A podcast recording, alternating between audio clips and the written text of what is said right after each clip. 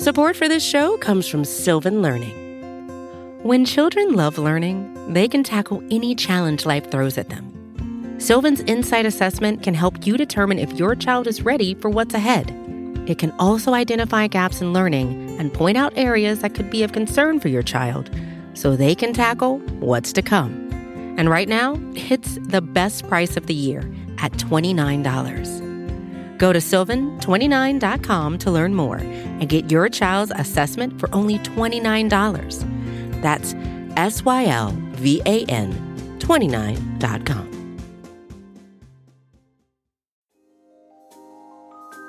Michael Kist, Benjamin Solak. It's the Kist and Solak Show, presented by SB Nation and Bleeding Green Nation.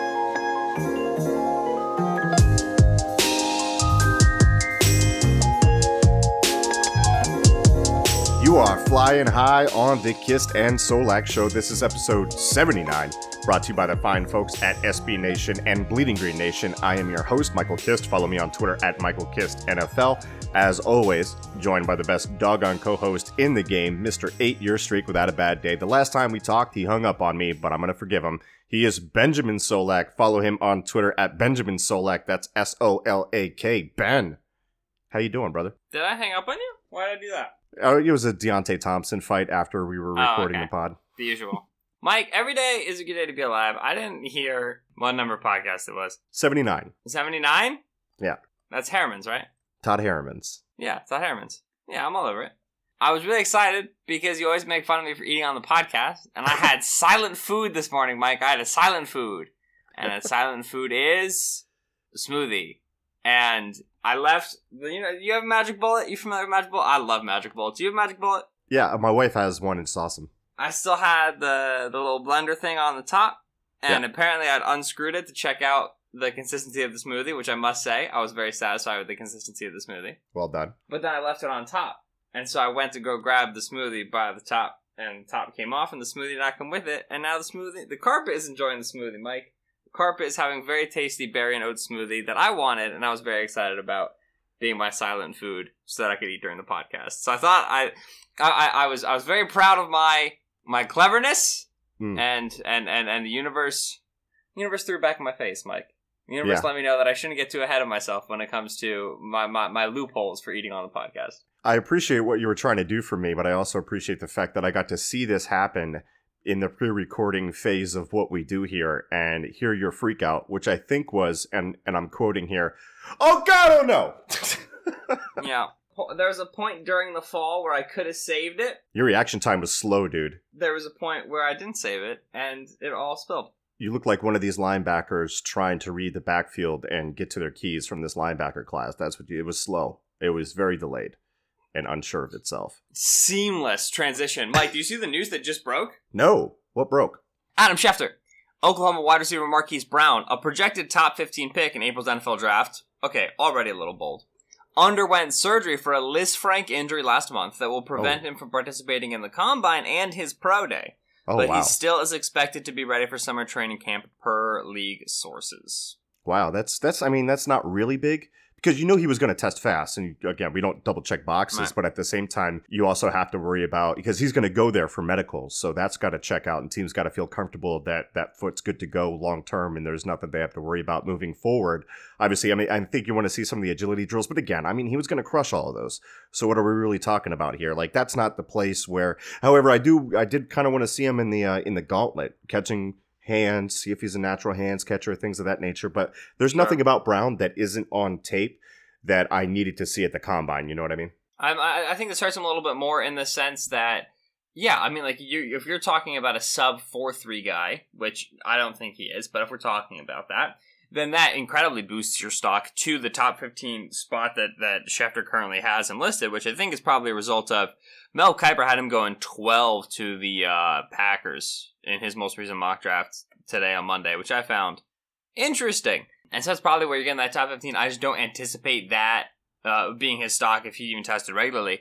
This will matter in the sense that I think you look at a player who was not as effective at the back half of 2018, in my opinion, did not have nearly as many explosive plays at his uh, in his tape later in the season, and you wonder for how long he's been nursing this problem. And so, like Right. for me, I'm not super high on Hollywood Brown's tape, but now Same. I'm wondering if you know he had like a uh, not a great game against Alabama. Well, now I'm wondering the extent to which he was injured against Alabama. See what I'm saying? Because it's at Lisfranc, and I'm going exclusively off of like my experience of the injury in an NFL draft setting, so it's probably not the correct diagnosis. But Lisfranc is is like a uh, a gnarly little injury, like on the toe bones, that I'm pretty sure can go for a bit, and you don't even know, like depending on like the uh, the severity of it, the degree of it. And so this could have been something that's been nagging him for a while. So that, that'll be interesting to see what it does for him as far as the draft. I still think he goes high. I think, I, yeah, I think he gets overdrafted. To be honest with you, I'm with you. Mhm. I'm not necessarily in the Marquise Brown camp. And what we're going to be doing on this show, the main topic is going to be players that we feel are overrated in the NFL draft and players that we feel are underrated in the NFL draft based on what we are seeing out there. But we're going to get to that in a second. First, I want to get to something because Tony Pauline put this out there that the Eagles might be looking to make a splash in free agency when it comes to filling the edge rusher need. And of course, you know, the normal Oh. big names that are out there. Everyone wants Antonio Brown and Le'Veon Bell and uh, Demarcus Lawrence, who's probably going to get tagged, and Robby Anderson, who is a restricted free agent who might get tendered, probably should get tendered if they don't sign a deal, at the very least a second round tender, which costs them less than $5 million. I mean, that's a no brainer to me. So some of those top targets out there might not even be might not even be available for the Eagles. But when you look at making a splash in free agency, I just don't know if that's something that is up Howie Roseman's alley. And I'm actually writing this up for bleedinggreennation.com, and you'll see my reasoning for this as to why I don't believe that kind of big splash will happen. But are there any free agent targets that you think realistically that you would pound the table for for the Eagles, whether it be big or small? Are we talking specifically edge, or are we talking overall? You can do both. Because, I mean, if it's Edge, I'm thinking probably Preston Smith. But, like, Preston's interesting because he was a guy that chose not to get the contract extension last year when he would probably would have gotten less long term money and kind of bet on himself to play up to a bigger contract. Didn't necessarily do that, didn't necessarily fill out the box score. But now that he's a free agent, I think reportedly he's looking for somewhere around $11 million a year, which for me would put him out of range for the Eagles, but that low sack output may drop that number to the point where maybe the Eagles could snag him up. And the way that the Eagles do their contracts with free agents, and you can look at this with Brandon Brooks, you can look at that with Rodney McLeod.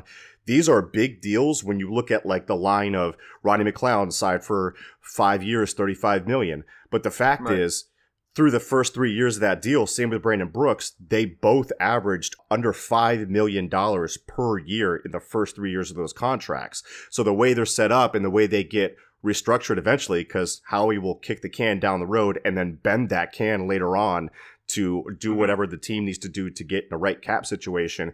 Maybe Preston Smith is able to take a contract like that. But if you're looking at like Demarcus Lawrence, like he's going to get tagged. Like I, like I, I don't know about some of these big names that are out there that they're trying to link to the Eagles. I don't think they make a whole lot of sense to be to be honest with you. Right. So here's the thing.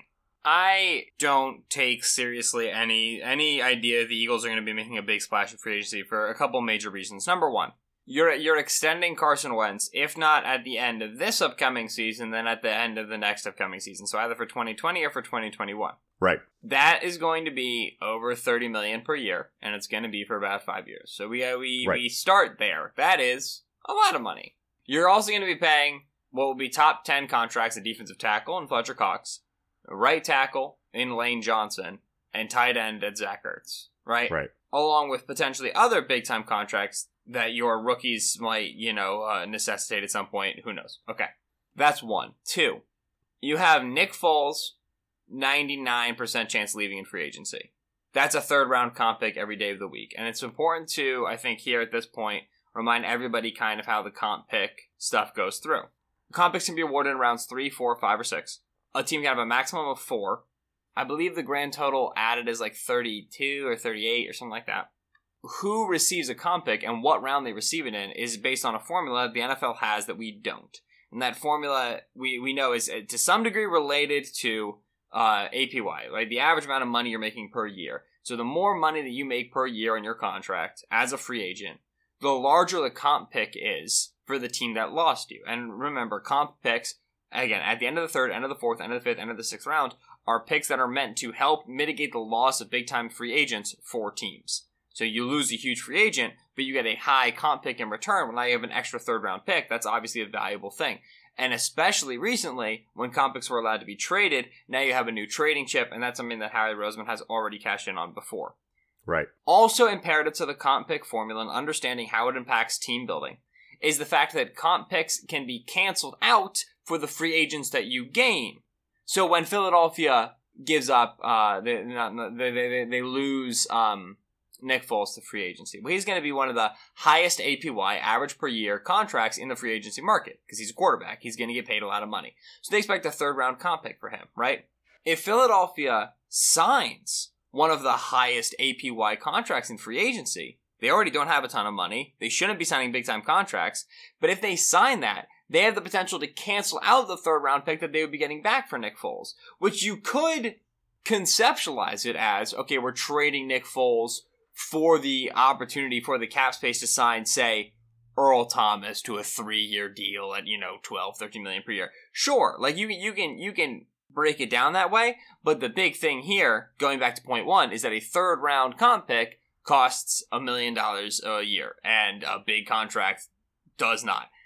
Then you throw in the fact that Brandon Graham could potentially be one of the higher APY contracts of this free agency cycle. Ronald Darby could potentially be one of the higher uh, APYs on this free agency cycle. Heck, dude, we don't even know what Golden Tate is going to get. Golden Tate has has very much the chance to, and this was what was discussed when he was traded. Eagles traded a third for him. Well, if they get a fourth or a fifth back in the comp pick formula, then think that's pretty good. But if you're going to go out signing free agents, you have the potential to cancel out those comp picks. You have to be very privy of that and, and the contract you're giving out as well as the other factors that we don't really understand. So there's obviously some wiggle room here. So yeah, I don't anticipate Preston Smith coming in for eight figure per year number. You know what I mean? Like if I had to tag any player who I thought they would potentially be signing for for a bigger deal, it the only name who I think is realistic is Earl Thomas.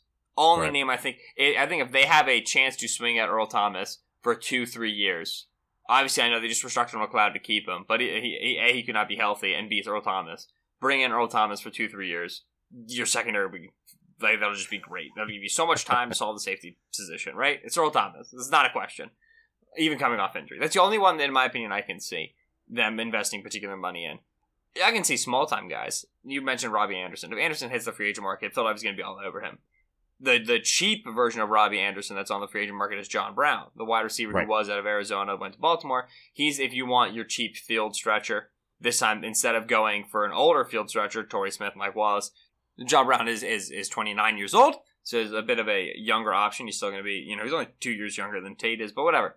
I think that those are your like cheaper free agent sort of guys. I could see again, like you know, they've been bringing in a couple cheap veteran linebackers, sure, but those probably won't factor into the comp pick formula again. Like this is going to be like the top 32 contracts that matter, so those cheaper guys are fine.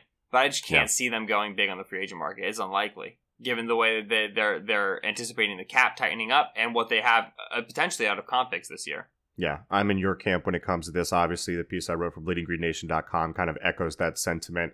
Um, I like the idea of Earl Thomas. We'll see what happens with that. But one name that I would pound the table for, if we're looking for a lower value, reliable guy that is just starving to start, and get an opportunity and, op- and an opportunity that is possibly there with the Philadelphia Eagles if Jordan Hicks does test free agency. And a guy that I really like is LJ Fort, the linebacker from the Pittsburgh Steelers, who got an opportunity to start after five yeah. years in the NFL, was out for one year back in 2013 while he was still trying to break his way into the league had a couple starts. Week 17 against the Cincinnati Bengals last year, I thought he had a fantastic game. Made plays in coverage, made plays against the run. I think he would come in and immediately challenge both Nate Gerry and Kamu Grugier Hill for a starting position on this team. And I got to tell you, he, he might win. Uh, a, he at least would be in the base package for me because I definitely think he's a lot better than Nate Gerry. We'll see what what Kamu brings in his in his next year. But that is one name that I'm definitely looking forward to as far as someone that the Eagles might target if Hicks does not come back. Yeah, my one, like you know, kind of like I don't know, like we're talking about like like cheap crushes here, like guys who maybe aren't going to get super well viewed on the market, but just uh, just that we're interested in based off of our viewing. So Trevon Coley, a 25 year old defensive tackle out of Cleveland, uh, who's exclusive rights free agent right now, right? So obviously they have the opportunity to tender him, but he he is very like he was very up and down for Cleveland kind of beleaguered. Like probably one of their like probably their worst starter on the defensive line. You're really selling me. Well, no, no, That's no, a good line though. wait on it, wait on, it, wait on it. Yeah, it's a good Yeah. line. Probably the worst starter. So like they they they they criticize him a lot. They want to improve upon him. When they when you look at that defense, what you want to do is you want to leave Ogunjobi inside. Myles Garrett's your strong side end. They want to kick Emmanuel Ogbah inside more, takes away Coley reps, and then put somebody else in the edge, whether that's Genard Avery or a draft pick. So Coley's kind of like the odd man out in terms of what they're looking at right now. I would imagine they tender him. He's super cheap. But if they do not, long, explosive penetrator, he's like the ideal defensive tackle, three defensive tackle, four for this team. You know what I mean? Like he's not going to hold up well against the run. You're going to have to work on him for that. But dude's got great physical traits. Great physical traits, and he can he can be an absolute just bull in a china shop in terms of generate initial displacement, generate initial pressure, force quarterback off his spot, and then it's a four man rush for Philadelphia, and that's always big. I liked what I saw a lot from Trevon Coley when I was running through Browns tape this year. I was surprised to see that Browns fans are much more bearish on him than I would have anticipated given off what I saw. So either I caught his best games, or it's just a situation where a player's been developing, but his worst plays are what's remembered by a franchise and by a fan base. So I, if Trevon Coley hits the free agent market, I'm there. You know, that sounds a lot like, you know, as far as like the odd man out type of deal, but you still like what you saw. This is a guy that we saw in prep for the matchup with the Houston Texans. I believe Christian Covington, his contract is up. And that's another big 6'3, 300 pounder that flashed on tape and has a little bit of uh, mobility that you wouldn't expect for a big man. They like to drop him, they like to do different things with him. So, like, those are the type of guys Mhm. that, that we're really looking for. And of course, you know, if they sign with the Eagles, we'll do a big breakdown on bleedinggreennation.com for them. And, you know, we're getting geared up for free agency. But we'll move on from that and we'll get on to the main topic. But Ben has one more point as he's point, pointing Well, now one question. I just have a question. Are you in on Vinny Curry coming back? Like, I would check the price tag and then come back a week later and see if he's on sale. I'm there on March 14th, baby. I'm there. Yeah? Absolutely. I mean, I have no yeah. issues. with If perfect fit, why not? Yeah. And it gives Here's you some depth. You you were paying Vinny Curry X amount when he was here, and he was taking what, like 55 percent of the snaps, and Derek Barnett was taking 55 percent of the snaps. He leaves for a year. Derek Barnett gets injured, obviously, but comes back. Derek Barnett's going to be taking 65 percent of the snaps. He's going to be taking 45 percent of the snaps, and you can pay him accordingly. You know what I mean? They could create the contract that Right. would have allowed would have allowed them to keep him a, a year ago, Right. basically. Yeah, exactly. Which is like like the percentage of snaps you wanted him to be playing when it was Derek Barnett's rookie year, but you couldn't play him there yet because you were paying him a ton of money. That's the contract you can give him now, and that's what makes sense for Vinny Curry because he's a one-speed pitcher. So just put him out there on third and long. We're, we're fine. He's Yeah. also a veteran who knows the system. He can immediately come in and play. So I hear you in terms of like checking the price tag. I don't think there's going to be a big market for him, which is why I think he's going to be cheap. You you know you can absolutely slow play like that if you want to. Just to me, that that's an easy like you know you know that fits. You know you need depth. You're not you don't have to sign him to a long term deal. Gives you freedom to go somewhere. Like you know you don't have to draft the edge early. Great situation. Great situation. Yeah, and he's turning 31. He only had two and a half sacks last year. So you're right. The price tag on the first time may be a rollback price, and you bring him in. Right. Support for this show comes from Sylvan Learning. As a parent, you want your child to have every opportunity, but giving them the tools they need to tackle every challenge, that takes a team. Now more than ever, educational support tailored exactly to what your child needs can make all the difference. That's why parents have trusted Sylvan Learning for 45 years as the ultimate teammate in their child's educational journey, instilling in them a love for learning and a passion for reaching the next level. And Sylvan's Insight Assessment can identify gaps in learning and areas that could be of concern for your child. It's a 360 degree view into your child's learning that you can't find anywhere else and helps ensure that your child didn't miss something in school that might put them at a disadvantage in the future. And right now, it's the best price of the year at $29. Go to sylvan29.com to learn more and get your child's assessment for only $29. That's S Y L V A N 29.com. Getting on to the main topic of the show, which is turning into a subtopic of the show, as typical of the Kist and Solak show. And Ben looks like Welcome to the show. Oh, Ben, overrated, underrated for the NFL draft, guys that we view Okay. higher or lower than big draft TM. Okay, so here's the thing about Devin White, linebacker at LSU. Tell me. We, we should start by saying I've seen him compared to Ray Lewis multiple times. yeah. which you could be Ray Lewis. Being compared to Ray Lewis multiple times means you're overrated. It's just the, the rule. You do not compare players to first ballot Hall of Famers. You don't. Right. Because even if you're right, you were wrong because your process was stupid. And it's unfair. Right. It's totally just unfair. like like oh, he reminds me of Ray Lewis. No, he doesn't. One thing he does is reminiscent of Ray Lewis, but he Right. can't remind you of Ray Lewis because Ray Lewis dominated the NFL for five plus years at the position, and he has not played in the NFL yet. You know what I mean? Like it's just not like oh, I could see him having a Ray Lewis effect on a defense. No, you can't, because Ray Lewis changed what it is for a linebacker to have an effect on a defense. You know, like you just did. Nope. Like ah, I could see him being the exception to the rule. Well, then you're not looking at the right things. Like that's just like just don't do it. So He reminds me of Lawrence Taylor, who totally revolutionized the game. right, Stop. it, you know what I mean? Like, ah, I can't like that's why. I, that's you know, why I saw those it- comps with Demarcus Ware when he came. I'm old enough to remember when people caught Demarcus Ware to Lawrence, Lawrence Taylor. Demarcus Ware had a great career. He was not No, Lawrence it's true. Taylor. Yeah, and like we, like we, this is something I, I've been talking about a lot. Like you literally can't compare somebody to Patrick Mahomes. You can't do it because either he has the arm talent that Mahomes does, or he has the unbelievable field vision and instincts that Mahomes does. But he doesn't have both because Right. if he had both, he'd be scoring 80 points in a game as a sophomore. But he didn't. And I don't like I don't care what system he's playing. You know what I mean? Like, oh, like Drew Lock's arm reminds me of Patrick Mahomes. Well, cool, but you can't say that because it immediately is going to give people conceptions of oh he can do Mahomes things, and he can't because he doesn't see the field the way Mahomes does. So I don't Yeah. care what he has attached to his shoulder. You know what I mean? Like, so when we compare players, I'm saying like like White's size at his speed is certainly reminiscent of, of uh what's his name of Ray Lewis. That's great. But when you second you say like, oh, it reminds me of Ray Lewis, people think that means he's going to be able to track into contact and hit the way Ray Lewis did. Because Which you just said Ray Lewis's name, right? You're going to fill in the gaps with your memory of Ray Lewis.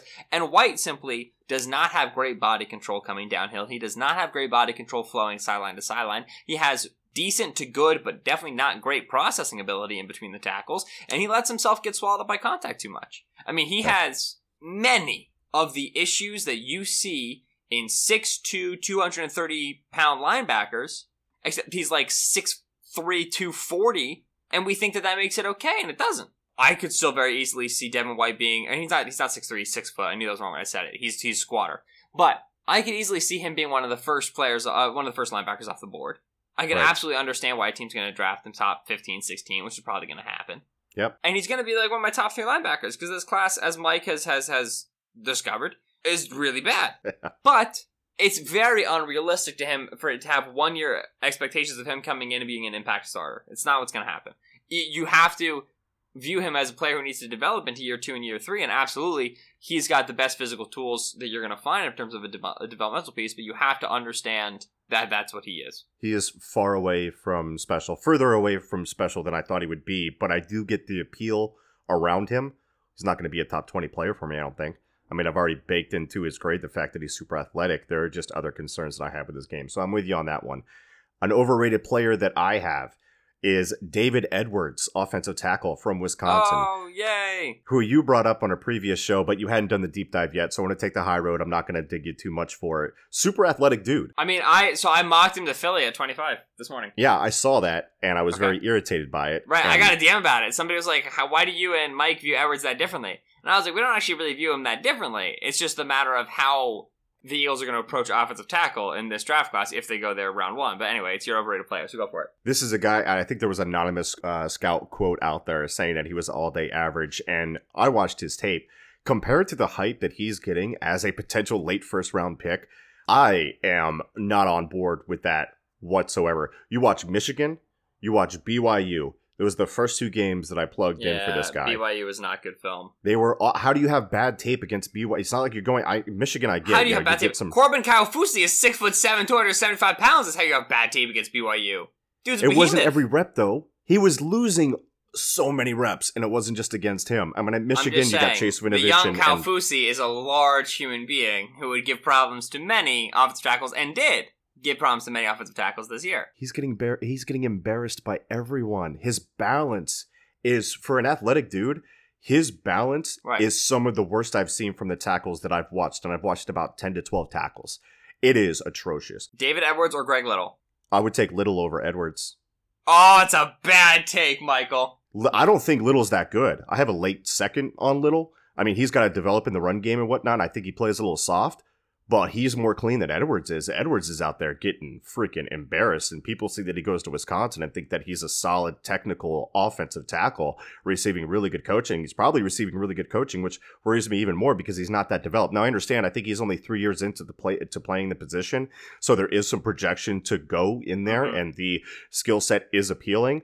But first round, no way can you expect him to step in and start day one and think that your quarterback is safe back there. So that's one of my overrated guys. You want to go with your underrated guys, or do you have a rebuttal for me? Yeah, so I, I mean, so I don't have him starting in year one, which is crucial. I have like you know the team that drafts him, the Eagles, drafting him with the acknowledgement that he's starting in year two instead of year one. You hate Carson Wentz, confirmed. Yeah, that's true. Uh, listen, you can't tell me the team that that saw Lane Johnson develop into a top two right tackle in the league not There, look at look. David Edwards and say, "Listen, we can make him into something." watch, watch, watch, put their tape side by side when Lane Johnson was out of Oklahoma. I'm He's not arguing worlds. Edwards is as good as Lane Johnson was coming out of Worlds. Oklahoma. That's absurd. What I'm saying is See, that's why you look can't make at- that comp, and we just had this talk. right. Well, I'm, I'm just saying, I'm, I'm, the Eagles are going to be able to convince themselves of that pretty easily. I hope not. Right. You said a three-year player at the position, incredible athleticism. To me, what it comes down to is there are balance issues on his tape. Period. All are there it. balance issues on his tape because he lacks balance as an athlete? Or are there balance issues because he has poor footwork? both. I think he gets exposed in both. And I think he's wonky Right. in his pass set, and that happens to him a lot because of that. Right. I mean, I saw the same thing from a guy I think is underrated, Nate Davis out of UNC Charlotte. Had some balance issues when he had to play a tackle, but it was because of his footwork. Normally, the rest of his tape has fantastic balance and he recovers really well. I didn't see the recovery of Davis in Edwards, which concerns me. Well, I'm glad you brought up Nate Davis 'cause I like Nate Davis. So good. We agree Let's there. go. I think that you do see recovery ability from David Edwards. I think you saw it in his Penn State tape against Shareef Miller. I think you saw him have a really good battle with Anthony Nelson out of Iowa, a player for Iowa ranked highly, who he lost some and he won some, and I thought you saw good recovery athleticism there. Miller and and Nelson specifically both being two bigger edge rushers, but Miller still got some good quickness, some good burst to him, and I thought Edwards had, again, like not stellar tape against him, but good tape against a player who will get drafted. He's Yep. coming out a little bit early, redshirt junior, Shareef Miller, but to me, I watch his lower half mechanics and I watch how he carries his weight, and I say, all right, I need to teach him how to get back on his heels a little bit more. I need to teach him how to be a little bit more patient with his hands, and I'm going to eliminate 80% of his balance problems. Like, that's like, to me, when I see him constantly lose balance, I do not see it as a result of having poor athletic ability. Whereas when I watch a player like Greg Little, and I watch him get thrown Yeah. around within three steps off the snap, to me, it's Right. because he simply has poor core strength. Like, that's my read on that him as a player. Which obviously, I you know, agree, like, I, I agree with that take. Core strength is definitely a weakness of Yeah. Little. That's part of his run game deficiencies, too. Right. Which I'd like, you know, we're we're gonna see uh, Edwards weigh in, and we're gonna see Greg Little weigh in. We're gonna see the move at the combine. We're gonna get a better feel for. it. You know, if David Edwards is out there in the mirror drill, falling this way and that way, well, then we have a, a slightly different, you know, conversation to look at. But I anticipate him being fine in the mirror drill. You know what I mean? Because I think that he's a great athlete in that regards. Uh, it was Kyle Crabbs of the Draft Network who said there's probably a little bit more Kolton Miller in David Edwards than we would like to um, admit. But the thing was, while I would not be drafting Kolton Miller 10 and I would not be drafting David Edwards 10, where Miller eventually went, I had a late second on Kolton Miller, and I'm going to have a second on David Edwards. I had a fourth on Kolton Miller, so I mean, it makes sense that I have a late third on Edwards. Yeah, I mean, I'm going to have twos on these players because you can't teach quickness at their size. You know what's funny is when Kyle said that, it was a quote tweet of my video of David Edwards just getting Yeah, I know. dominated. I know, I'm fully aware. yeah. Listen, I mean, like, it, so there's some projection there. Yeah. We're getting very spoiled by this offensive tackle class, which is the best offensive tackle class I can remember. I agree. Because usually at this point, we're reminding uh, draft fans of the rule that listen, good offensive tackles in college get beat and it's fine. Right. Like Jonah Williams got pants by Clelin Ferrell multiple Oh, yeah. times. Clelin Ferrell, Clelin Ferrell, Clelin Ferrell, multiple times in the national championship game. He's gonna go top ten, top fifteen, right? Cody Ford had problems against the Alabama offensive the defensive line. He's Yep. gonna go top ten, top fifteen. I love right? Ford. Yeah. Jawaan Taylor uh, against Josh Allen out of Kentucky was not Taylor's best game at all Right. for the first half. He's going to go top 10, top 15, top 20. David Edwards got pants sometimes. He's not at the level of those players. Yannick Kajus got pants sometimes. He's not at the level of those players. These guys are still going to be in the round one conversation because good offensive tackles will and can get beat at the college level. I'm with you. I I see what you're saying. He just gets beat way too much for my taste, and it's going to be hard to figure out. Like I said, Nate Davis, one year at the position at UNC Charlotte, played guard the other three. Better balance in his pass sets, despite his pass sets being everywhere, than David Edwards. Let's talk about Nate Davis real quick because Good what player. I saw from him, really, really good player. And the first two tapes I watched from him, the first one was Middle Tennessee, where he didn't have a single rep lost. And then I put in him against the Tennessee Volunteers, so a step up Yeah. in in competition. And man, did he hold hold up well. film. He gave up one sack, and that was because the guard next to him fell down in his way. It was like a 300 pound roadblock as the defensive end just swooped in and uh, went up the middle. So not on him. He did have a couple of losses in there, but like I said, I can project him inside to guard back where he's more natural very, very easily. He's got fantastic feet. His stance is hilarious because he's like one foot off the ground, his butt super low. He's got great flexibility throughout his body, and he is a mauler in the run game that will move people through the echo of the whistle. So that's one guy that I feel is really underrated. Who do you have on your un- underrated list there, Ben? So many names. What position do you want? Just name a position. I got a couple safeties on here, so let's talk some safety since it's going to be a, a need for the Eagles that they fill either in free agency or hopefully in the draft. Hopefully, hopefully. Juan Thornhill out of Virginia is good. He's Yeah. good. And I'll tell you why he's good. Is because safeties need to be able to recognize route concepts, understand how they're being approached, understand how they're being attacked, understand how they're being manipulated, and Juan Thornhill is as good as anybody else in this class about that. Thornhill's a Yep. guy who has corner experience, was a five-star recruit coming into Virginia. It's not like he like never really panned out because he was good for Virginia, but he bounced positions. He's playing slot corner and Right. outside corner, and he's playing uh, safety as well. And so you've got a guy who simply the amount that he's doing is conflating his elite ability at one position. But anyway, so now you can absolutely rotate him. You can spin him, and being able to spin safeties is really important. When we talk about spinning safeties, you know you've got three wide receivers to one side of the formation, two receivers to the other side of the formation. You've got Malcolm Jenkins down in the box. He's covering the you know the tight end to the one side of the formation, and Juan Thornhill's playing high. And then all of a Right. sudden, oh snap! They motion a guy. It's jet motion. It's, it's it's rocket motion. It's orbit motion. Somebody's coming from one side of the formation to the other side. So the offense is switching the strength of the formation on you. You know that that's on purpose, and that's to screw with your run fits, and that's to screw with your your um your drops and your pattern matching on the back end. Well, you can spin your safeties as a response. So instead of having Malcolm Jenkins chase that guy all the way across the formation, and if it's like you know Tavon Austin, if it's Right. if it's somebody you know Jamison Crowder, if it's somebody who's really quick, Brandin having to like Cooks. try to yeah beat out a jet sweep, beat out a little you know rocket screen or whatever. Instead of that, well now you can just rotate Juan Thornhill down into the formation, bring Malcolm Jenkins up to free high, uh, to single high to the center field position, and you mitigate that concern. So Thornhill gives you the ability to spin down into the box and play single high, which is really nice versatility that defenses are valuing more and more in today's NFL. Fantastic ball skills, good length, great ball skills, especially when playing from zone. Good from man, you know, not great playing with his back to the football, which makes sense because he's a safety, but great ball skills from man. Really good job addressing the football in the air attacks, the catch point.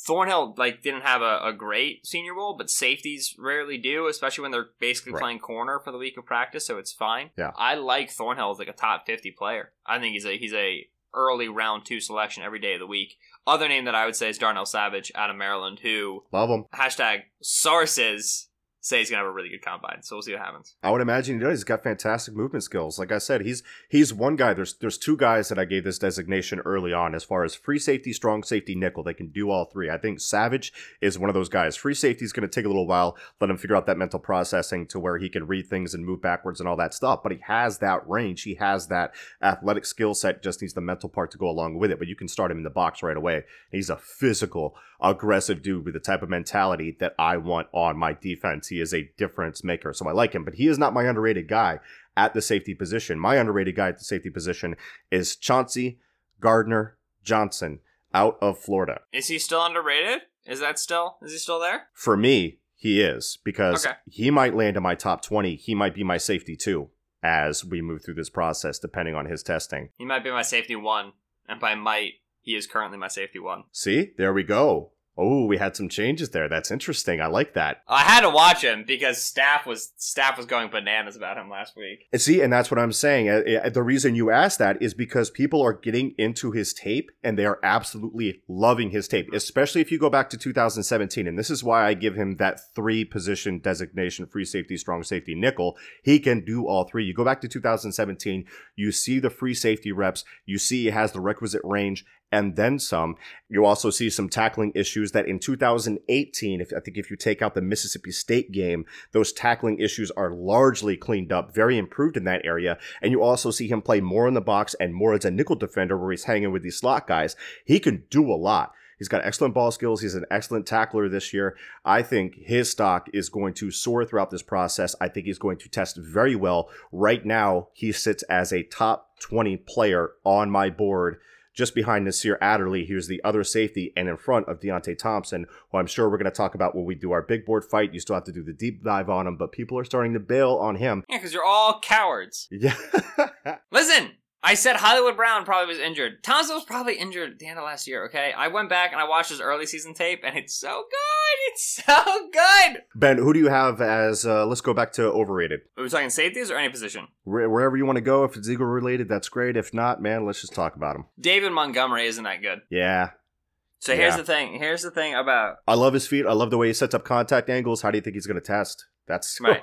And this is a classic example of like David Montgomery has one elite trait. right. Finish that elite trait, and like when I and, and I really try to make sure I don't say elite unless I mean it. So elite Right. trait. I mean, like when I so when I grade out, I grade out players based off the traits I see on their film. Mhm. I watched four or five games of Montgomery. He was getting 100s, 95s, and 90s in the contact balance trait. Like I don't give those out. You Yep. you you don't want to, and he was getting them because his contact balance is stupid. Dude Yep. is literally built like a bowling ball. Dude is an equilateral prism. I mean, he is just as wide as he is tall. It's crazy. And and Ben makes a great point there because when we talk elite, that's a trait that I a score that I have, which is a seven out of seven in my scoring system Right. that I rarely give out. Finishing, which bakes in contact balance in there, is a 7 Mhm. out of seven for me for David Montgomery. The rest, talk about it. Right. So the issue is that trait becomes seven highlight runs, and those seven highlight runs become 75% of the timeline when it comes to David Montgomery clips. And that 75% of the timeline when it comes to David Montgomery clips conflates Yeah. analysis for, for people who do the work, number one, but also number two, uh, just people who are, who like, you know, like ask questions. Like, I don't think I've been asked about a running back more for the Eagles than David Montgomery. Maybe Darrell Henderson out of Memphis, Right. who's better. And it's simply because we've all retweeted the run against Iowa in 2017 five bajillion times. Right. Because it's, I mean, it's just like the dumbest thing I've ever seen, right? It's just so much. I'm smiling thinking about it. But Montgomery is not a starting caliber athlete at the running back position in the NFL. He lacks the ideal lateral explosiveness. And I know that's something that people aren't going to want to hear because he has good jump cuts, but he, they're not very explosive. He doesn't garner a ton, uh, cover a ton of space. And then as a linear athlete, he's average to below average. He does not have good straight line burst. He does not have good long speed. So when we talk about, you know, he's elusive. Well, why is the player elusive? Like that's an important thing to ask. That's an important question. Is, is wonder this player's elusive for what reason? By what agent is he elusive? And, and Montgomery's elusive because he has wonderful anticipation. He really sees contact coming very nicely. He's got full field vision. So he really sees backside cut lanes develop. He feels pursuit really, really nicely. And then it's the contact balance. It's the ability to put his foot in the ground and at really weird angles with tremendous balance, take on hits. Make them less impactful, make them less square by manipulating the angles like we talked about, anticipation, field vision, but then also he just withstands contact really nicely, and then he can go and he can get moving in a different direction. He breaks pursuit angles because he's such a a freelancer, because he's so Mhm. wild, you know, kind of like uh he, he's so liberal, he's so creative, you know, he he, Yep. he really is an illustrator on the field. The athleticism is going to limit his ability to hit home runs. He's going to turn a lot of three yard runs into five and six yard runs at the NFL level, and that's good. That's valuable. That's going to garner him touches. I don't think he should like not play. It's just he's not a feature back. He is probably the one B in a one A one B backfield. I agree. Experience catching the football, experience lining up out wide, but he's not a home run hitter. And and and you simply you want your running back to be able to house well blocked light box plays, and I don't think David Montgomery can or will at the NFL level. Yeah, I also think he lacks an ability as a space player. If you're going to design stuff for people to set him up, David Mhm. Montgomery's not my guy. He's not explosive enough. Yeah. Now, he's a great pass blocker, so we got to bump in that in his. Actually, no, he's not. He was actually, for his size, stature, that stout stature, I thought there was a lot of things lacking in his in his pass reps as a as a blocker. So I I, I take that back immediately. Uh, let's go with an overrated guy for me. This guy's getting a lot of love on the timeline, and I do not understand it. I have gone through some of his film. I still have a couple of games left, but right now, Joejuan Williams, Joejuan Williams out Joan Vanderbilt. Williams. Joejuan Williams. I will tell you right now, I have not watched a lick of Joejuan Williams. Okay, well, I'm going to tell you about him because this is a long, leggy type corner, press man corner that I think Daniel Jeremiah showed some love to on the timeline. And of course, now everyone is on the Joejuan Williams train. I, however, am not. And I saw some really, really poor games from him. You know who has a uh, you know who has a round one round one grade on Joejuan Williams? Oh boy, hit me with it. Yo, Gregory Gabriel. Oh, Oh. Greggy. Greggy. I feel like I'm going to be on the right side of history on this one First now that you say rounder. that. Dude, you put on the Georgia tape. Immediately, what you see, a long guy, you're like, okay, this guy's going to be an awesome press corner. He's a press corner. He can't press. He can't press. So what good is is the length to me? Like he's not polished whatsoever. He's constantly getting turned around. I mean, he got burned, absolutely burned by the one Georgia receiver that literally no one is filleting on the timeline right now. I believe that's uh oh, oh, Stanley something. I don't know. He's number two. I mean, it's some senior. And I looked to see if that guy had like a track background. No, he had like a punter background. So that was very concerning. I think he's going to test very poorly. I know Van Jefferson from Florida burned him on multiple releases, including a slant that went to a house for an over 80 yard touchdown Van's a good technician, yeah. torched by dudes out there. I believe I put on the Notre Dame tape, which is a very up and down game for him. I saw him get juked out by a walk on wide receiver named Chris Hey, Finke. we respect Chris Finke in this house, baby. Chris Finke, knock off Hunter Renfrow out here. Joejuan Williams had the sideline working with him and still got juked out to the inside by Finke. Yeah. Guy can't tackle. Guy doesn't know how to tackle. I am extremely concerned. I get the length, like he looks like a Seattle corner, like they typically like to draft. But let's not just say that every long corner coming out is a perfect fit for a team that runs that type of system for them to take him early on because I don't think he's that guy. I think he's going to test really poorly. He's high hipped. He's not going to Mhm. do well in the agilities. He's unpolished in press. I think his tape is bad. And I still have to watch the Ole Miss tape, which I heard was a very good game from him. Had a lot of ball production that game. But what I've seen so far is very, very ugly. And I question the people that are getting on the train after Daniel Jeremiah tweeted that out. Maybe Jeremiah didn't see the same games I saw, but it's very interesting to me that all of a sudden everyone is now on this guy's jock. That's all. Speaking of Notre Dame games, want to know who remains underrated? Notre Dame, is it Jerry Tillery? No. Which Drue Tranquill. no. Oh, okay. This was a this was a player who played against Notre Dame, was knocked for a bad game in, uh, against Notre Dame, and then I watched the All 22 and I could not find the bad game. Who's this? We talked about him and his his thing against Notre Dame. JJ Arcega Whiteside is good. Hey. Hey, I watched that tape. That was a that was good tape. Him and Julian Love had some battles. Right, they had some battles, but here's the thing that interested me the most. Julian Love. What is Julian Love? Well, Julian Love is, is a corner with good foot speed who works well from off coverage and he's able to come up and be physical and he's a man coverage guy and he's got some length limitations. He doesn't play the ball super well. Okay, that's that's the 15 seconds on Julian Love. Arcega Whiteside stacked him down the field in like five, six reps. I mean, Arcega Whiteside had him. If you wanted, Yeah. and this is so important to remember, like he is gonna have That's all over his film too. Right, and and and, and I brought up the Julian Love tape specifically. I did a video on him because people constantly are like, "Well, yeah, but that's that's a Pac-12 corner." Which, okay, so I brought up Yeah. Julian Love because I knew people's name. People would know Julian Love's name because he's going to be like a round two pick at corner. Right. It's important to remember because our Arcega Whiteside is going to grade out. I'm pretty sure, from what I understand, nicely in terms of like market share numbers and like you know, he obviously like he had like 14 touchdowns this year and got the majority of the red zone targets for Stanford, and he was by far the most targeted wide receiver. So I think he's going to do really well in terms of Production profile. yeah, right. Do not let that fool you into believing that Stanford used him correctly because they didn't. Because to Stanford, he was a red zone fade back shoulder receiver who occasionally could like run a stick route, run a slant route, right? Because Stanford's offense, and I don't say this lightly, is the Yeah, dumbest thing in the world. Yeah. Stanford, They don't pass until they get Listen. two scores down. listen, honey. Oh my goodness. They won't. Listen, listen, honey. If you took any modern-minded college football coach and put him in David Shaw's shoes, Stanford would have won the Pac-12 this year and probably last year. I Right. I feel very comfortable in that take. Yeah. You don't understand. Trenton Irwin should be drafted, wide receiver. Right. Kaden Smith's gonna be a day two pick at tight end. Colby Parkinson's gonna be a day two pick at tight end. He's six Uh-huh. seven tight end. J.C. Arcega-White is going to be a day two pick at wide receiver. Osiris St. Brown is going to be probably a day three pick at wide receiver, but he's Right. still good. They had an unbelievable Bryce Love last year. They obviously had an injured Bryce Love this year. And then last, the, the, the Bryce Love year, they had a, a, a strong offensive line. And this year, it didn't play as well. They obviously lost their offensive line coach, who went to be the head coach of Rice, so that has an impact on it. But okay. It is shocking to me. We're talking about a team that had four receivers, six three and above, and would throw the ball like 19 times a game against awful Pac-12 defenses. Right. I was so offended. Oh my Yeah. goodness. But it doesn't matter.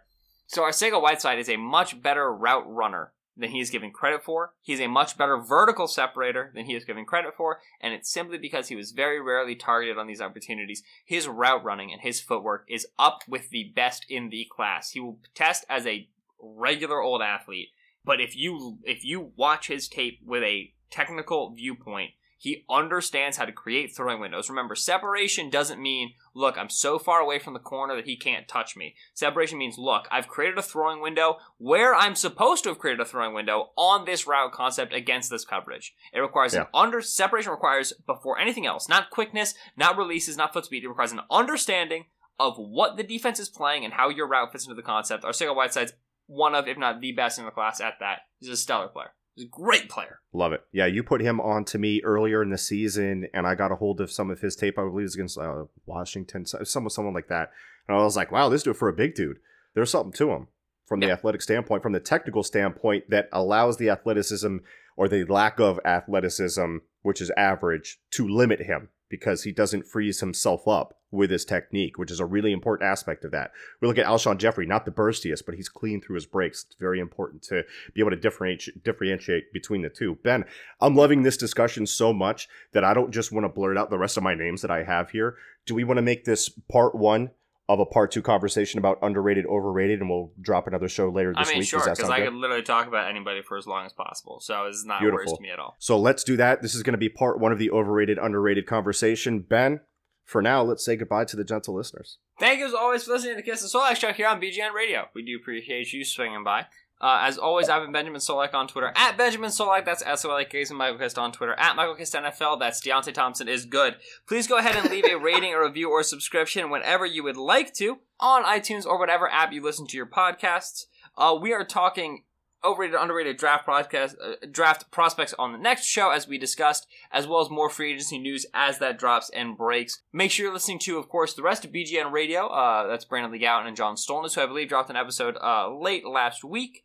But also be listening to the Good Fight and all of the other Phillies-related podcasts here on SB Nation Radio, because apparently Bryce Harper is finally actually coming to Philadelphia, and you don't want to miss everything that John and all of his wonderful contacts and insider information have to say about that. So be listening to all the Philadelphia podcasts. Hey, Liberty Ballers as well. I know we're in the All Star break right now, but the the uh, 76ers had two All Stars, and that is uh, trust process. Process work, baby. That's objectively good news. So make sure you listen to all the Philadelphia podcasts here on SB Nation Radio. Thank you so much for listening. We will catch you later this week. We all we got. We all we need. Fly, Eagles, fly.